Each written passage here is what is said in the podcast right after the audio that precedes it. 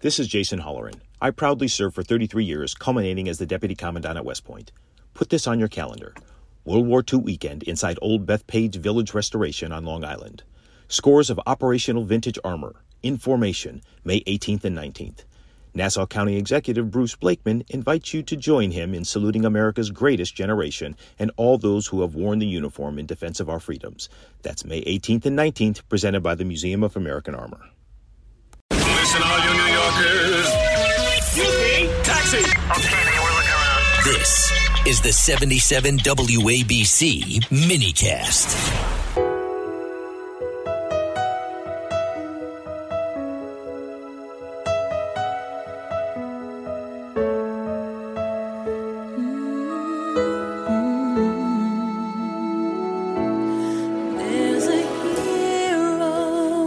Well, my next guest, I'm very excited about here. You know, I, have known uh, Chief Esposito for a long time now, and, and when we spoke on September 11th, he had mentioned that his daughter Holly ended up writing a, a wonderful firsthand account of her experience in, on 9 11, something that was very meaningful to him.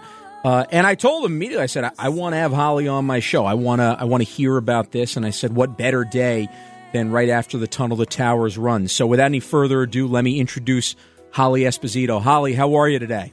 Hi, I'm good. How are you? I'm doing well. I'm doing well. I had I gained a, a new perspective on what it must have been like to actually run through the tunnel with bunker gear on, and what so many people ended up uh, going through that day. But but I want to get right to you on this, which this was fantastic this uh, this essay that you ended up writing, and, and uh, it brought me right back to that day and some of the feelings I had on that day. But let me just ask you, what inspired you to write such a poignant firsthand account of your experience on September 11th? Absolutely. And before I go into that, I just want to say it's funny that song that you just had on is actually the song I danced with my father Oh, to wow. at my wedding. Um, he's my hero, 100%, and he always has been. Yeah. So you picked the right song. Yeah, that play. wasn't even Thank planned. you. Just amazing. It's Yeah. divine, You- right? You, got you got me. You got me in the feels, just starting us right off. Um, but yeah, he he's the one. He's the one who inspired me to, to write about it.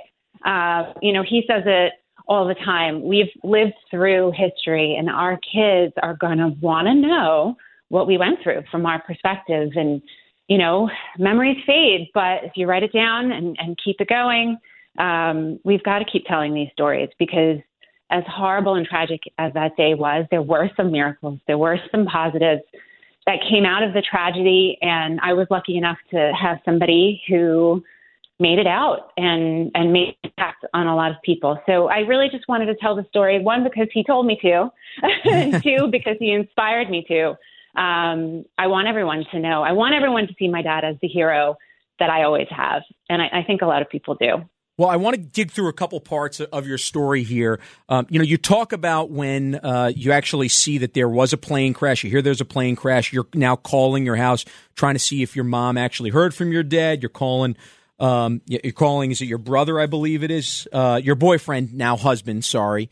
Uh, Yes, Stefan yes. about that. And uh, let me get into this one part. At one point, my coworker Steve came down from roof to tell me that one of the towers had collapsed. His father worked in a garage near the World Trade Center, and he knew my father was in the area as well. I remember what he said to me, and it still takes my breath away. Everyone who's in there is dead. No one could have survived that. I'm sure it was his grief that made him say that, thinking that his own father was gone. He wasn't. He started bawling, and it was the first of many tears that day, that week, that year. Steve gave me a hug and went back to the roof. I sat back down by my phone. An eternity, or perhaps a few minutes later, my phone rang. It was a police officer who worked in my dad's office telling me that he is fine and that someone is coming to pick me up and take me to his office. I called mom. Did she tell me my father was fine, or did I tell her? I don't know. Now, you said it felt like an eternity, which I'm sure it did. Tell me about your range of emotions that day. Yeah, I I think that that's another. You know, miracles is something I've been thinking a lot about and, and praying for certainly, um, and definitely that day. I think we were all praying for miracles. I, I think that's one of the miracles of of the human body is shock. Right? That's that's a gift that Yeah. God gives us, and I I really think I was in shock. You know, I was working across the street from the Empire State Building, and most of my coworkers they left. They left the building. We were, you know, who knew what what what else was going to happen? Was the Empire State Building going to be struck next? You know, we were all, everyone was making guesses of what what was going to happen next that day. Right? Horrible, horrible things that were going through everyone's minds, and I was just cemented to my seat. I could not move. I was sitting there looking at my phone because you know cell phones weren't working they weren't they weren't that good to begin with back then but even you know even if they were great the, all everything was down i had to sit there by my phone and wait because i didn't know what else i could do you know? It, yeah. there was nothing else to do. My heart i don't i don't even think i breathed. You know who who really who really was breathing that day? I think the whole world collectively was holding our breaths together and, and just waiting to see what was going to happen. Um you know my full range of emotions. I think hopelessness was was in there. Yeah. hopeful was in there. Mm-hmm. you know one moment we we were all thinking the worst. The next moment we were all praying for the best. And um you know i didn't see the towers fall. I saw the second plane hit the building. At that point i was still on my commute mm-hmm. to work. So i was on the subway um on the bridge. It was elevated going across the river at that point. And i i saw the plane, and and even then, I couldn't comprehend what was what was happening. Um, no one could. It, it was too crazy to believe that it could be real. So we were all, you know, I definitely was in a bit of denial, and um, I just remember being numb and just sitting there in my chair, watching people either leave or go up to the roof. A lot of people went up to the roof to watch because you could see from my building's roof, you could see the World Trade Center. Yeah. Um, so they, they saw they saw it, and I was getting you know there were no TVs in my offices, there was no smartphones playing the video. I was just hearing from other people what was happening at that point. Yeah. So that's it. I was just waiting for the longest few minutes of I can't imagine how, yeah, how long that actually felt. And, mm-hmm. and, and you really, I mean, you really encapsulated that so well. But you mentioned also the what's next feeling. And there's something that I remember, and your father very well might have been with my father when this happened, yeah. but something that he remembers so well that day is when they heard and they were walking up uh, I, I, don't know if it was West Street or they were walking up uh, maybe Seventh Avenue at that point, um, but they heard a plane coming by. This was this was later, and somebody said, "Watch out!" And another person yelled, "No, that's a friendly." It's a, it was one of the F-16s coming in to guard the city at that point. And he said, for a moment, he just had perspective that he realized, you know, just that America was at war in that in that time. Now, along with the the what's next feeling you know, one of the things I think that's really in some ways, I don't, I don't, maybe not focused on today as much as it should be, is the amazing job that the New York Police Department did with your father as chief at preventing any follow up terrorist attack for the decades to follow.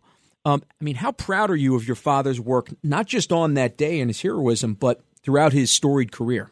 Absolutely. Um, you know, my dad today, he even today, and he is he is still working, um, but he's also fighting cancer.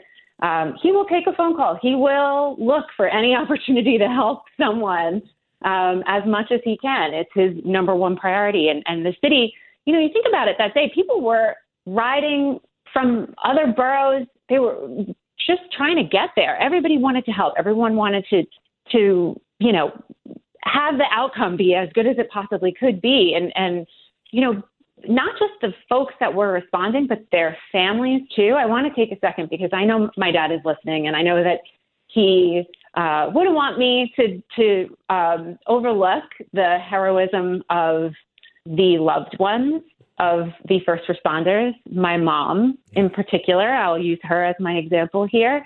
Um, God rest her soul.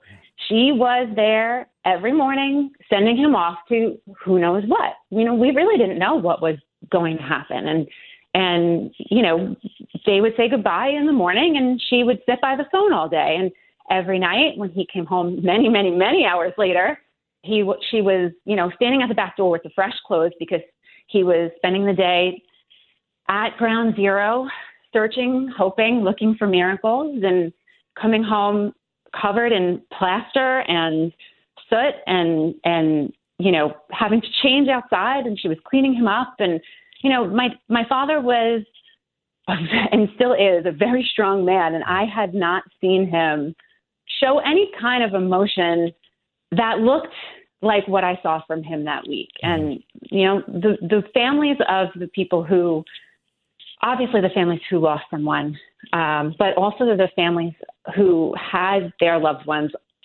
that they were sending out to to really, you know, be the heroes. I, I just want to take a second and recognize them too, because I think they get they get a little lost in the mix, and and they're absolutely heroes. This is Greg Kelly for Priority Gold. What does it mean to be America's precious metals dealer? It means that you're in touch with the hearts and minds of those who love this country, value our freedom, and want to protect the future. Priority Gold is that precious metals dealer. They've helped thousands of Americans back their retirement with solid gold and silver. Call Priority Gold at 888-506-6439. Receive free shipping, free storage, a free investment guide, and one of the best purchase experiences in the industry. Call now or go to prioritygold.com.